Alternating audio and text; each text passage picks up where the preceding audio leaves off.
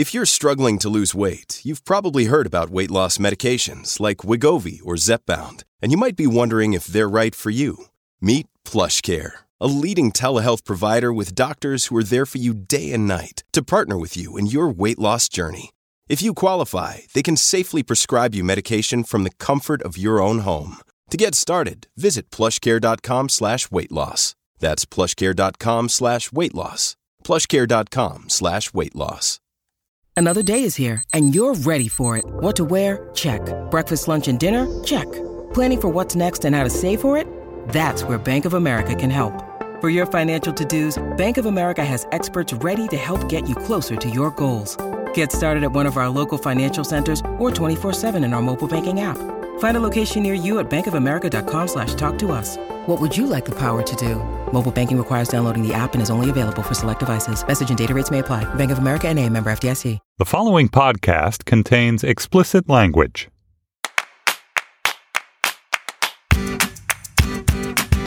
Welcome to Mom and Dad Are Fighting, Slate's parenting podcast for Thursday, January 25th, the 15 Candles edition. I'm Gabriel Roth. I'm an editor at Slate, and I'm the father of Eliza, who is seven years old, and Leo, who is three and a half.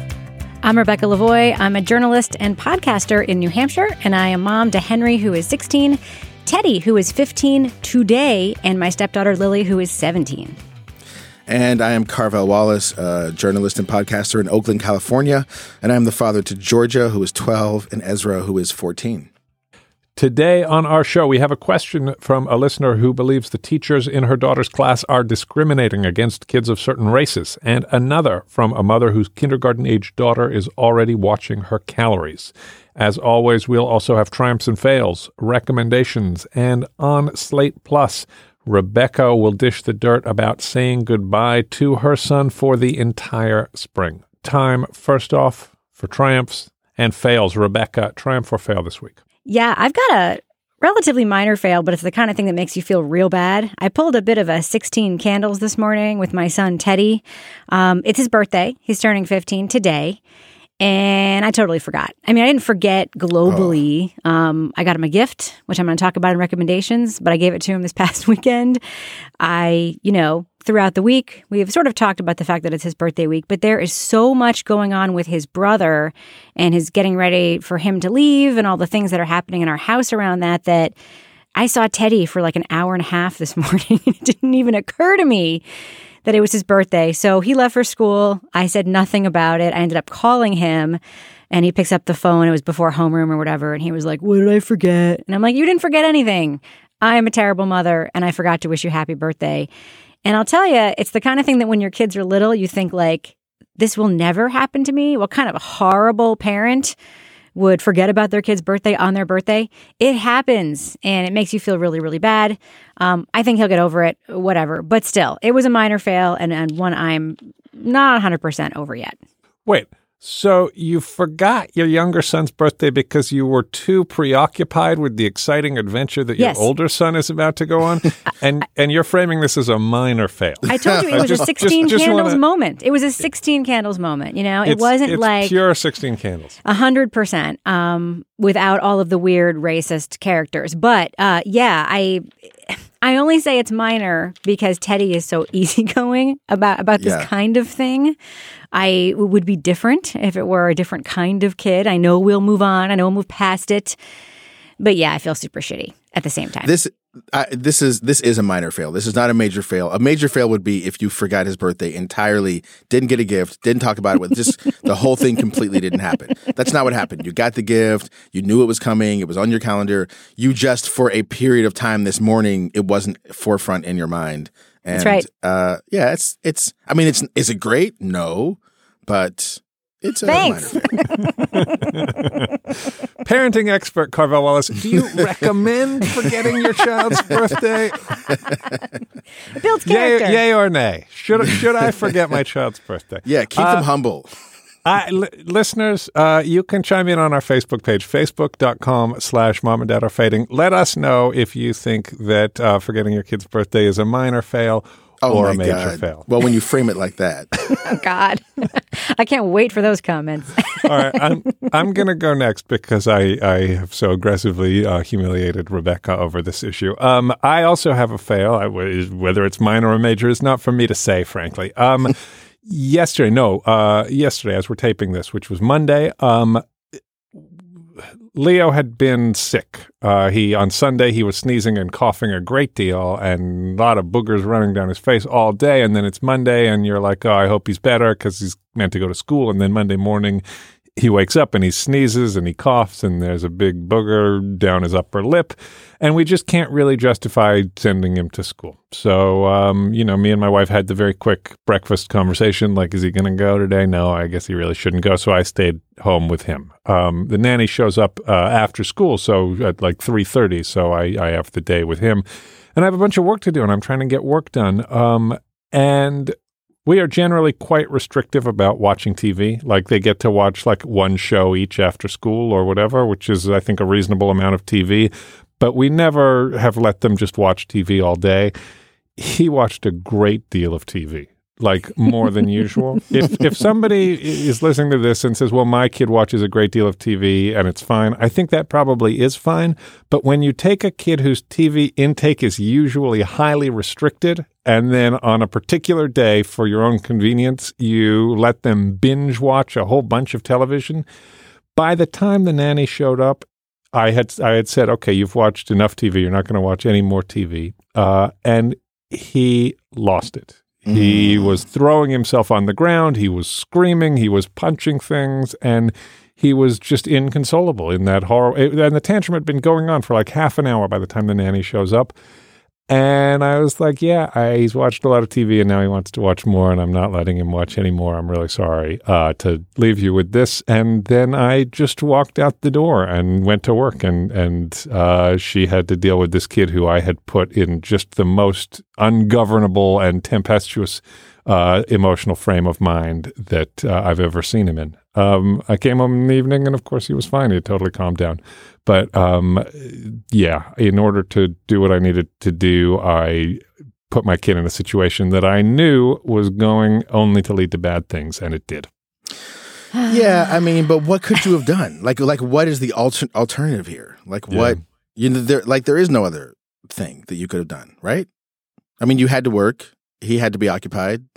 I mean, that's you know, like was there like I'm I'm actually like seriously like what what would have been some super parent thing that you could have done? I in that think situation. it would have been like really actively set up little activities for him to give him a little bit of attention and then go back to my work and then keep returning to him every 20 minutes to like keep him going without the constant stimulation of TV. I think like a really great parent who was at the top of their form could maybe have done it with about half as much TV as I had to deploy. But that's ridiculous because you would have Yeah, gotten no absurd. work done. Yeah, you would have gotten no work done. It, would, it That's- wouldn't have been a meaningful experience for either one of you because you wouldn't really have been doing an activity with him. I, No, it I wouldn't have think, been I think the real thing here is that sometimes it's just like with anything else. Even if you're the kind of parent who restricts TV, occasionally, sometimes you're going to not restrict TV. And the real thing to do is like, how do we make it so that when that situation happens, it's not an untenable, horrible mess? Yes. But I'm I on would your side with this one. I'm on your side. You didn't fail. You did what you could in a in a tough situation, and you know you were able to move on. You guys, you guys are cool now. So what's the real long term you know thing here? Wow. I think one of the things we've learned here is that Rebecca is just a nicer person than I am. Who forgets her kid's birthday? Who forgets her kid's birthday. Well, um, since the topic of forgetting kids comes up, I have a fail that I'm going to pull out from the from the retrospectoscope. This is a fail that took place like in 2007, but I always think about it. And Rebecca's um, forgetting the kid's birthday reminded me of it, and I think I'm finally going to share it. So, when my kids were very little, when Ezra was in preschool and Georgia was in pre preschool, she was still home with me. We would drop every morning. We had the same routine. We'd drive to Ezra's school. We would drop Ezra off. Georgia at that point was oh, maybe 18 months, maybe a little bit older. And she would go into Ezra's little preschool classroom and hang out there for a few minutes because they had like the little play kitchen and the little like wooden fruits. And she would like just kind of wander around and do her thing while I chatted up with the teachers or with the other parents. You know, it was like maybe 10 minutes of that during drop off. Georgia loved it. Ezra loved it. The, the kids loved Georgia. She, they would play with her and everything is fine. So one day I'm doing that, and uh, there's this one parent, this one mom, who I was chatting up, and I have to be honest and admit I thought she was kind of attractive. So we're making small talk, like nothing's gonna happen, but I, you know, I'm a stay at home dad. I'm like having this conversation with this mom that I think is attractive. So we're making small talk, and we're kind of like getting to know each other or whatever, and laughing about this, that, or the other thing. And um, our conversation is so engrossing that it continues. So we leave the classroom. We walk down the hallway towards the parking lot in the, in the back. We get to the parking lot. We're still chatting up, just really enjoying this conversation. And, uh, and she's delightful and she's a painter and we're talking about artists and everything. And I'm just really engrossed. And then I get all the way to the car before I realize that Georgia is still in the classroom. I mm. literally walked out of a classroom. leaving Georgia behind. And I would say I was, you know, it probably was like 45 seconds where I like literally forgot. Oh, And I turned around and went back, and Georgia was like, had no idea she was still playing with like wooden hamburgers or whatever. But I just, I think about that all the time. That's like one of the lowest moments of my of my parenting, and I feel, I feel every day. And I'm glad I finally got that off my chest because I've told people personally about that, but I've never admitted it publicly. That's a thing that happened sometime around 2007, and I still live with the shame of it. What's great about that is, of course, Georgia is totally fine. So it's a fail that has no negative effect, but it contains its own punishment. That's exactly right. You had to tell that hot mom, oh, you're thinking I'm this cool, charming, great dad. And actually, it turns out I have left my toddler behind in that classroom oh, just in order to walk out with you and talk about your oh, painting. God, so bad, so bad. Ooh, yeah, Yes, that didn't work out the way you hoped. I'm sorry. Hey, it's Ryan Reynolds, and I'm here with Keith, co star of my upcoming film, If, only in theaters, May 17th. Do you want to tell people the big news? All right, I'll do it. Sign up now and you'll get unlimited for $15 a month and six months of Paramount Plus Essential Plan on us. Mintmobile.com slash switch. Upfront payment of $45 equivalent to $15 per month. Unlimited over 40 gigabytes per month. Face lower speeds. Videos at 480p. Active Mint customers by 531.24 get six months of Paramount Plus Essential Plan. Auto renews after six months. Offer ends May 31st, 2024. Separate Paramount Plus registration required. Terms and conditions apply if rated PG. Before we go on, uh, it's time to do the business. First off, if you have a question you would like us to address, give us a call 424 255 7833 or send us an email to momanddad at slate.com. Uh, you can join our Facebook page at facebook.com slash mom and dad are fighting. Also, if you are not yet a Slate Plus member, you should become a Slate Plus member. You can do that at slate.com slash mom and dad plus. Slate Plus members get extra segments on this and other Slate podcasts every single week. Today, we'll be hearing from Rebecca Lavoie on the ongoing saga of her son Henry's imminent departure to Washington, D.C., where he'll be participating in the Senate Page program. Uh, if you would like more of this show or more of our other great shows, sign up for Slate Plus. You'll get your podcasts longer with no ads and a bunch of other great benefits too. Also, you help us make these shows. Go to slate.com slash mom and dad plus. And I would like to tell you about another great Slate podcast that you might enjoy. It's called If Then. It's a podcast about technology, society, and power. Every week, April Glaser and Will Oremus take you on a lively tour of the tech news that really matters, from fake news in your Facebook feed to the algorithms that want your job to the Uber drivers who want a job with benefits.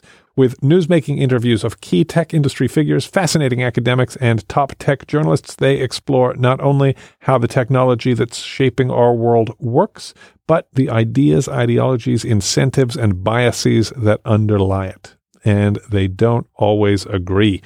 Uh, if Then comes out every Wednesday, give it a listen and subscribe. All right. Uh, time now for the three of us to try to dispense advice to other people. Uh, we're so qualified. our, our first question. Uh, time for our first question.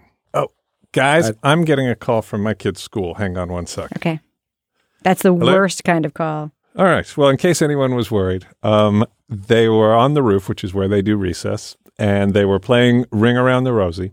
And when they came to the part about all fall down, she was sitting on the ground, but she fell backwards a little too fast and bumped her head Oh.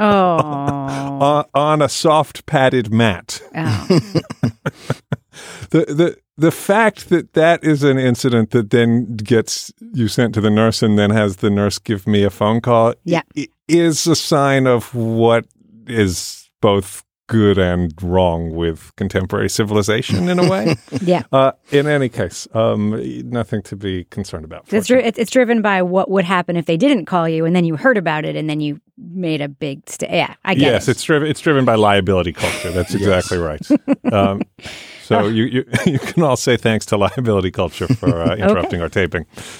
All right, let's take our first question. First, love the show. My question We love our local public school because of how diverse it is. We have kids from all over speaking different languages and many kids of immigrants. The school is known for being very warm and has a history of serving underprivileged communities, but it is also a bit old fashioned. In my daughter's kindergarten class, there's a pretty clear system of punishment green, yellow, orange, red. And from stories I'm hearing, certain kids are always in the red. We've already tried talking to the principal about this, but nothing has changed as far as we can tell. I'd love to hear more ideas of how to deal with this. It's clear from my daughter's stories that some kids are always causing trouble, and those kids have different colour skin. My impression is that the teacher slash school may be unknowingly treating kids differently based on culture and race. We don't have a strong relationship with the teacher, and I'm not sure how to approach this with her. Thoughts? Thanks. Uh, well, this is worrying, right? Um, and and this seems like the kind of thing that you know one one is often reading about uh, studies, and the emailer describes this as uh, unknowingly treating kids differently based on culture and race. And and my understanding is that that's exactly the kind of thing that happens constantly in classrooms and in all over the place. Uh, and so it, it presume you know assuming that there, there's no like deliberate animus pres- uh, assuming that it's actually just unconscious bias at work in a in a very striking and nefarious way then you got to raise this. Obviously this is something that you have to take up with the teacher or the school in some way. Um, and it will be difficult to do that in a way that that actually prompts them to alleviate the problem and to address it because uh, nobody likes to hear that they're being racist when they don't think they're being racist. Um, but but you have to find someone in the school that you can talk to about it. Whether it's that teacher, if you have a good enough relationship with the teacher that you think you can raise it, or whether it's the principal or or somebody else in a position of authority there.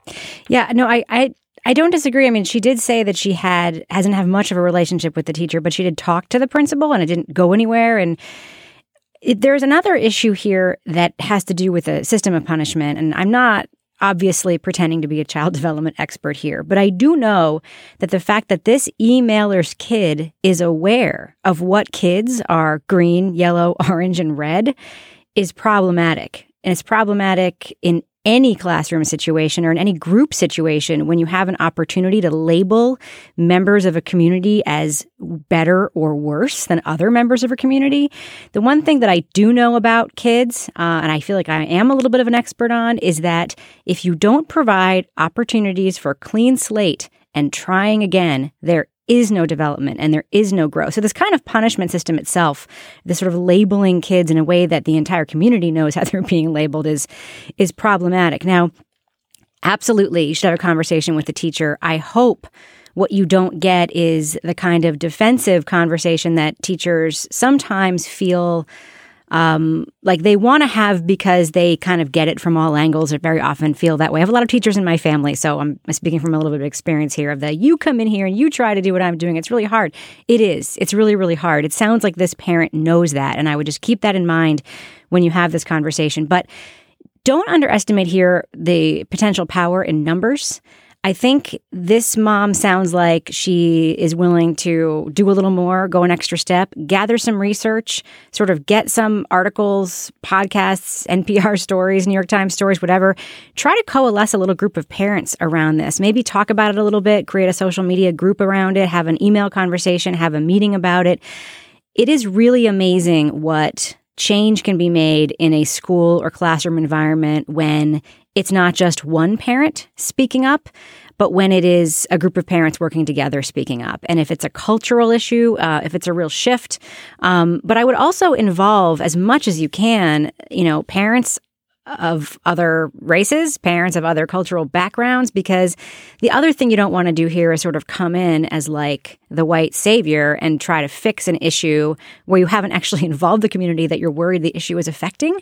Um, so uh, try in some way to spark a, a diverse and meaningful conversation around this with other parents. This is also why school boards exist. So if you have a group of people and you don't get anywhere with the principal and you don't get anywhere with the teacher, there are public meetings you can go to and bring this up. And the more the merrier when, when it comes to tackling this kind of social justice issue, especially in an educational setting.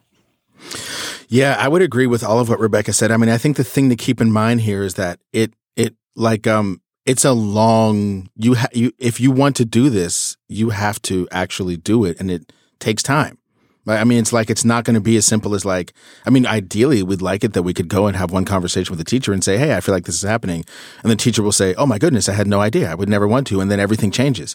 But that's not how that works. This stuff is embedded. It's systemic. It's it's multi-layered, and and the only way that it changes is through long and sustained action. That's one of the things about this. And so it does sound like there's, if this school holds itself to a certain um, cultural sense of values around how to treat people, how to be specifically anti racist, because that's the thing, like, not being sort of like personally feeling like you're not racist isn't really enough to counter racism. As, I mean, if you, that the current state of our country is ample evidence of that. That people feeling like they're not racist doesn't actually stop racism from happening. And what does help it or stop it from happening is um, sustained and organized action. And it doesn't mean you have to throw your whole life into activism, but it does mean that you have to do some of the stuff that Rebecca says. You have to consider this something that you want to address on a consistent basis and using all the available means at your disposal. I, I would second, I mean, I guess to talk about this topic a little bit, this is absolutely a thing that happens. And I know that in our case, you know, the school that my kids went to for elementary school was very progressive school in a very progressive city with very progressive teachers. And my daughter was telling me about this phenomenon of essentially black boys getting in trouble all the time as as early as first grade, maybe second grade is when she really started to notice it. And what we found, you know, because we had two kids that went through all five years of this. Well, actually, our son came in first grade, so we went. So we went through a collective of total of nine teachers at the school, maybe. And that's not including like lunch teachers and after school program stuff. But like classroom teachers, we had, we saw nine of them operate, give or take. And it really did depend on the teacher. There were some teachers who were clearly valued working in a way that was against racism. Not just like I, am not racist, but like I'm actively working to counter the existence of this system of oppression. And so the way that I deal with kids in my classroom reflects that. And we had some teachers who weren't like that. They were no, everyone was a good person. No one thought they were a racist. No one was a Klan member, but we saw very vividly the differences between the way teachers dealt with kids of color and, and behavior in, in class. And so there is a way to do it um, that that allows kids to have an to um, to redeem themselves, so to speak. Uh, and public shaming generally isn't one of them. I think, from what I've observed, it has to be used carefully and sparingly. And one of the dynamics, I just want to back up what Rebecca said, because one of the dynamics is that when the teacher identifies that a kid is a quote unquote troublemaker, then all the kids begin to treat the kid that way. And mm-hmm. that that happens, especially in kindergarten. And that kid begins to take that on. And all the other kids begin to take that on. And that is no way for a five year old to start their social experience in life. It just isn't. It's fucked up. Like it genuinely is. And I can say that from my own personal experience growing up. It's just not good. And so, um, if you are really about this, then you kind of have to really be about it. And that means that you have to do more than have one conversation. And, and I'm not like, this isn't to criticize, but this is to clarify, sort of like manage your expectations around what, what conversation is going to do. It's not going to change the way things go. Uh, but there are tools at your disposal. Other parents are a key tool. I'm interested in the parents of these children.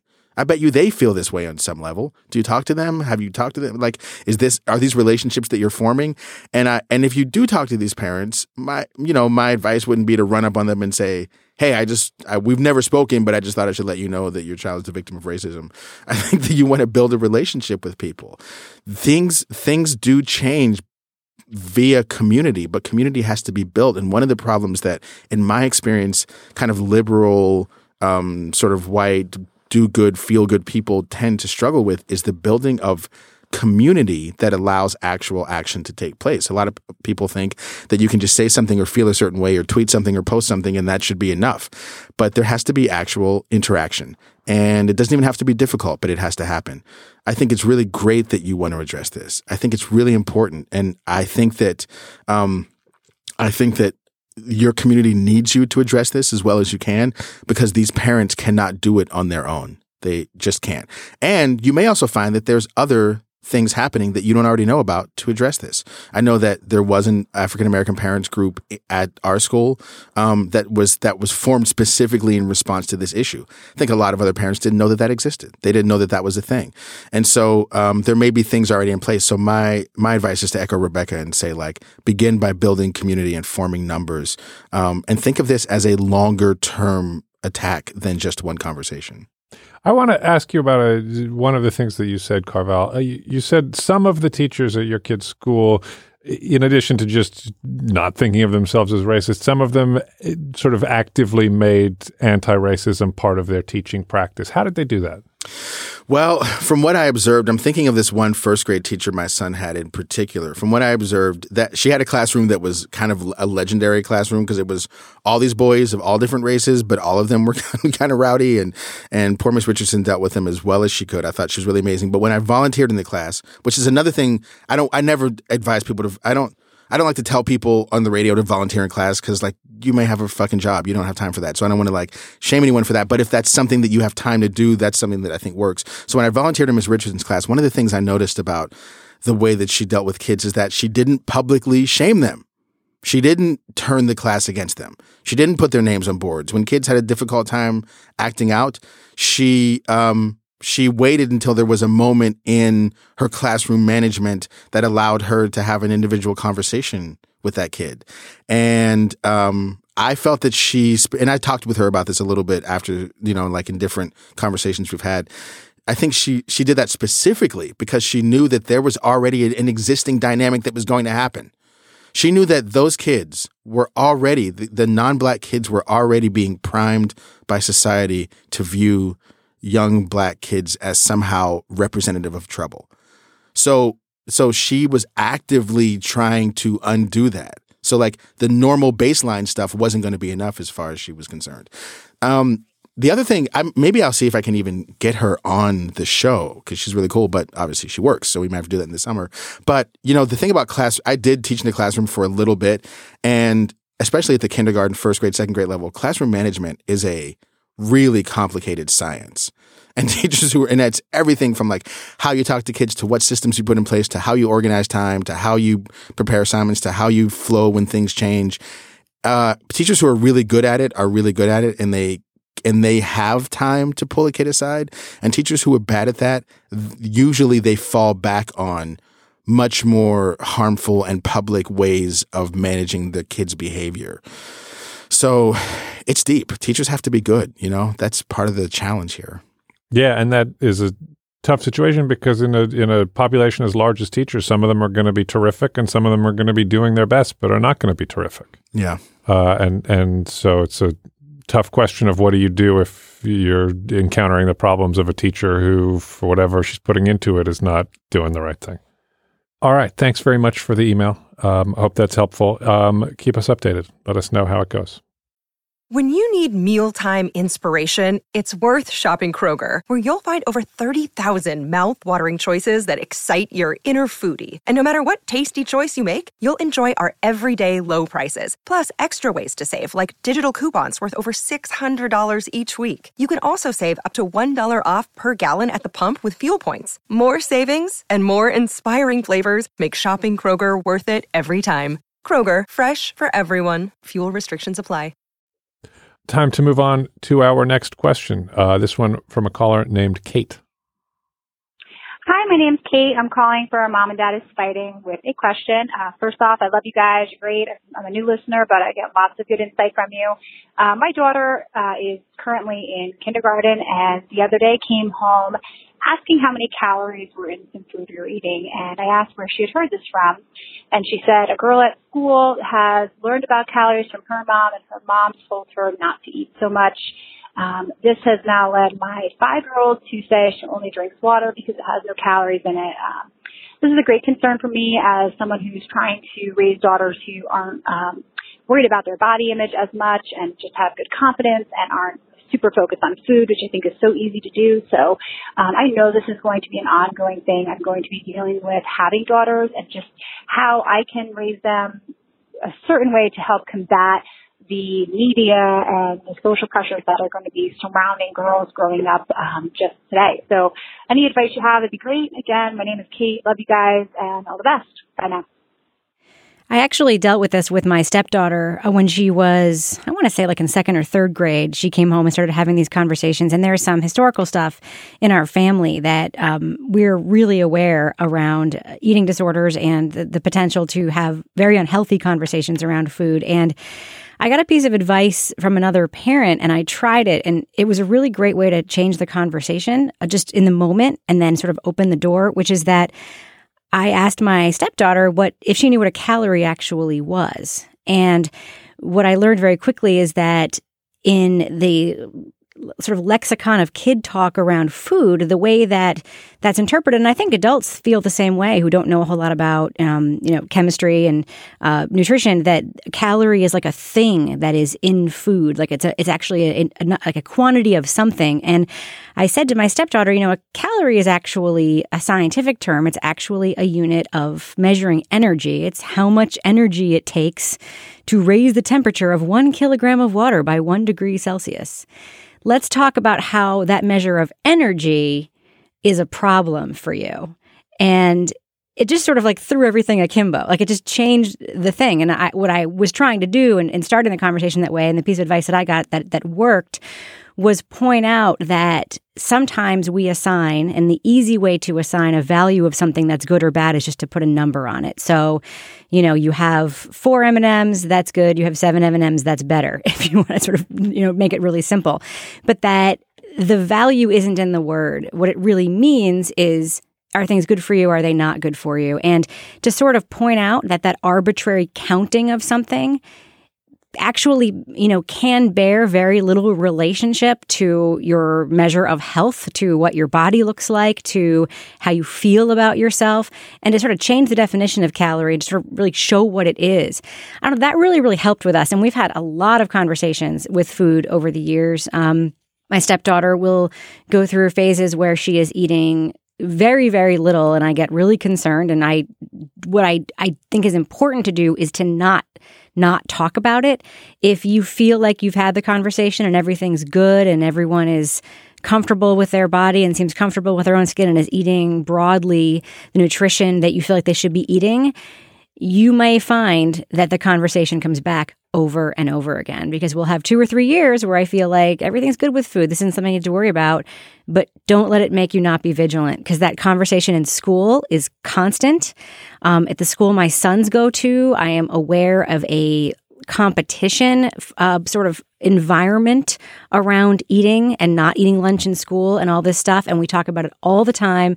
Unfortunately, it's a conversation you have to have. You have to have it transparently. You have to have it openly. And, and sometimes a little bit of science at the beginning of it can really help just set the framework. Take the feelings, take the friends, take the words like skinny and fat out of it, and just say what it is you're actually talking about. And then just use that as your, you know, icebreaker to reframe it and have it really be about science and health and nutrition and and don't be afraid to really be transparent about what those social pressures can do and what the consequences are even when kids are young because a lot of food habits are instilled in kids when they're really really young especially unfortunately especially girls. Yeah, I mean I I I I this is so difficult. Um I having a daughter also this is a major and has historically been a major issue for us. Um, I know that Georgia struggles with this conversation on a regular basis and has for a long time. And I agree with Rebecca that um, at the very beginning, it really does help for kids to have a clear understanding of exactly how food works. Because I think a lot of times they actually don't understand. So a calorie does become just this like physical thing that you are to be afraid of, and that a calorie is bad and that no calorie is good, and the more calories the worse, and the less calories the better, and that is uh, uh, that of course the kid brain is going to understand it that way, and so it does help to um to to help provide some like nuance to how food actually works. And if you don't know, then that's part of your job is to go get clarity on that so you can explain it to a kid and and answer questions when they come up. One of the ways that we have thought about it is that, you know, this is a long term issue. This is a part of raising a girl. And actually, as a side note, I would say that I think that this is my son experiences some of this too. Um, but uh, this is a long term issue. And so, one of the things that I try to keep in mind personally, and I don't know if this makes any sense or not, but I, my long term goal with both of my kids is to provide them with enough consistent, kind, and um, long lasting love and respect for them that they don't overestimate the extent to which they have to use other things to get love and respect if that makes any sense. So it's not that like people aren't going to try and get approval through other things. We all know that that's what we do. And we, it's not like I'm going to somehow be able to single handedly love my child into perfection. That's not a thing either. But one of the things I know from my own experiences growing up and from all the years I've spent working things out with myself and other people is that, you know, the, the feeling that in order for me to have value and approval, I need to accomplish this external thing that is the feeling that drives a lot of our more destructive behaviors. And there's no, there's no moral wrong in that. That's just a fact of the way the human heart and mind works. And that is the feeling that causes so much damage in our lives. This feeling that I need to do this in order to be loved or to be liked or to have value. And so one of the long game things I feel like what we're doing with our kids is trying to, to whatever extent we can, which I don't know if it's ever going to be enough, trying to provide enough clarity, solidity, love, and respect that they don't overestimate the importance of other things in terms of getting love and respect. And that they're not willing to risk their lives and health, health for what they think will get them love and respect. This is what we're trying to do. That's a mushy answer, but like a lot of things in parenting, it's a long term game. The conversation does not end. I like drugs and alcohol. I, and sex, I think this is a conversation that needs to be had a lot. It needs to be had a lot over long periods of time because their understanding of the world grows and changes with each passing year. And it needs to be had relatively explicitly. There needs to be a level of honesty about it. None of this means you can control it. And that's not what you can do. It's, it's, it is, it is not something you get to control, but it is something that, um, I think because it's so heavy, we feel afraid to talk about it with little kids. We don't want to introduce them to this ugly, terrible world of these terrible things. But my experience is that it needs to be just the opposite. We can have honest, age appropriate, but honest conversations about what this stuff means and what it does to people and why it does that to people. And again, if you don't know the answers to those questions, then it becomes time for you to start looking more deeply into it so that you can be a resource for your kid. None of this is a guarantee, but nothing in parenting is a guarantee. This is a difficult situation, and I wish you the best of luck with it. All right. Um, my kids are too young for me to have encountered this. Um, I will only say that I'm not looking forward to it. It seems terrible. Um, I will take the advice that you guys have just given to heart, uh, and and I I hope the caller will find it useful as well. Hey guys, it is Ryan. I'm not sure if you know this about me, but I'm a bit of a fun fanatic when I can. I like to work, but I like fun too. It's a thing. And now the truth is out there. I can tell you about my favorite place to have fun Chumba Casino. They have hundreds of social casino style games to choose from, with new games released each week. You can play for free anytime, anywhere and each day brings a new chance to collect daily bonuses. So join me in the fun. Sign up now at ChumbaCasino.com. No purchase necessary. VGW. Void prohibited by law. See terms and conditions. 18 plus. Um, it's time for us to do recommendations now. Carvell, do you have a recommendation? I do. I'm going to recommend something that we brought up a few weeks back, but it's just we we we had another example uh, interaction with it, and I realized how great it is, which is very simply the game Uno. I know that everyone plays Uno. Everyone already knows about Uno. I'm just going to put a plug in for what a perfect family friendly game Uno is. Perfect combination of luck, strategy, and age. Any any age can find intrigue and interest in it. Um, I highly recommend Uno at any point um, that you feel like the family is starting to fall apart a little bit, break out the old Uno cards, and you'll be amazed at how quickly things uh, get back together. nice. Rebecca, what about you?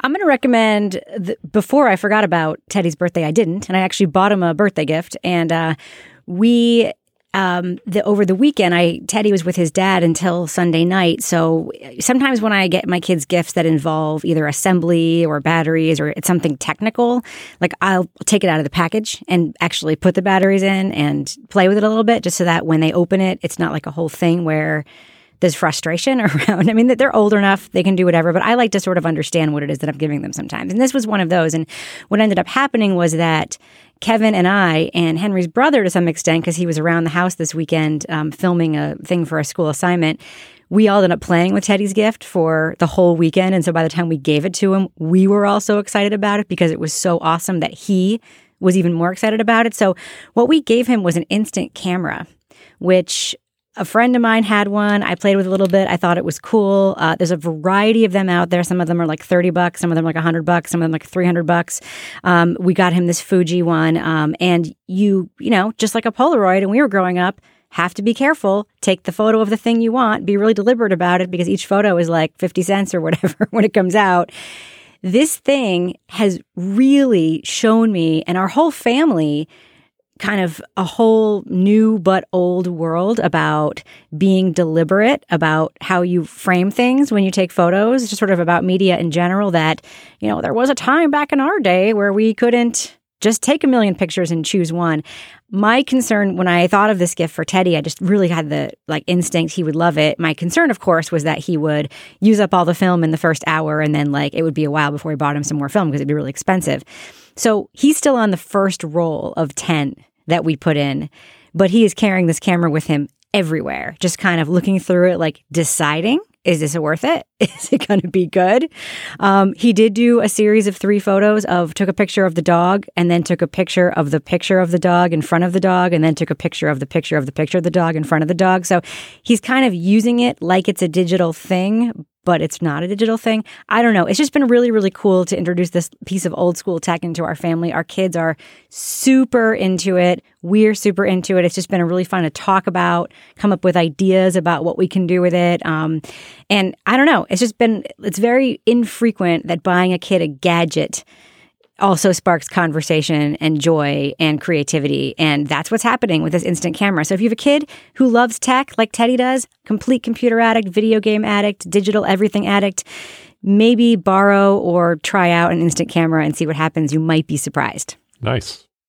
Uh, I have a book recommendation. Um, Eliza is letting me read books to her again, which is one of the great joys of my life. And she's at an age where I can now read her some of the books that I remember reading. I guess we already did that with the Beverly Cleary ones. But um, I don't know if anyone else remembers The Saturdays by Elizabeth Enright, series of books about a family, four kids and their dad who, who live in New York in like the middle of the 20th century. Um, they start a club where they don't have enough money to do any of the fun things they want to do. So they start a club where every Saturday they all give all their allowance to one of the four kids, and then that kid gets to go out and have an adventure. So the each chapter of the book is a different kid having a different adventure. Um, the kids are from like six years old to thirteen years old, and it's just great. It's beautifully written. It's funny. It's like frightening in a manageable way. Like all of the dangers are manageable dangers, and all of the kids get to demonstrate resourcefulness. And and the the period stuff is really nicely done. Where like Eliza occasionally will like ask me questions about like, well, how did that work back then, or how could a kid ride on the subway by themselves, or all that stuff, and um, gets us into really interesting things. The book is The Saturdays. The author is Elizabeth Enright. It's the first of a series, so um, I'm looking forward to making our way through the rest of them too.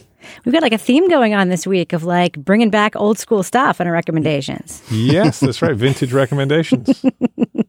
retro recommend retro recommendation. Uh, Let's No, say that's okay. You, you were fine. You were fine yeah, that. we were fine with the original one. All right, that's our show. If you have a question that you would like us to address, uh, you can call us at 424 255 7833. Uh, If you want to let us know what you thought of the show, if you want to let us know whose fail was the most humiliating fail, uh, you can go to facebook.com slash mom and dad are fighting. This week's episode of the show is produced by Daniel Schrader. For Carvell Wallace and Rebecca Lavoie, I'm Gabriel Roth, and we will see you next week.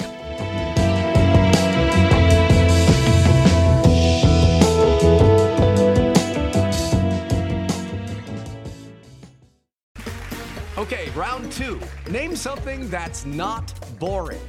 A laundry? Ooh, a book club. Computer solitaire, huh?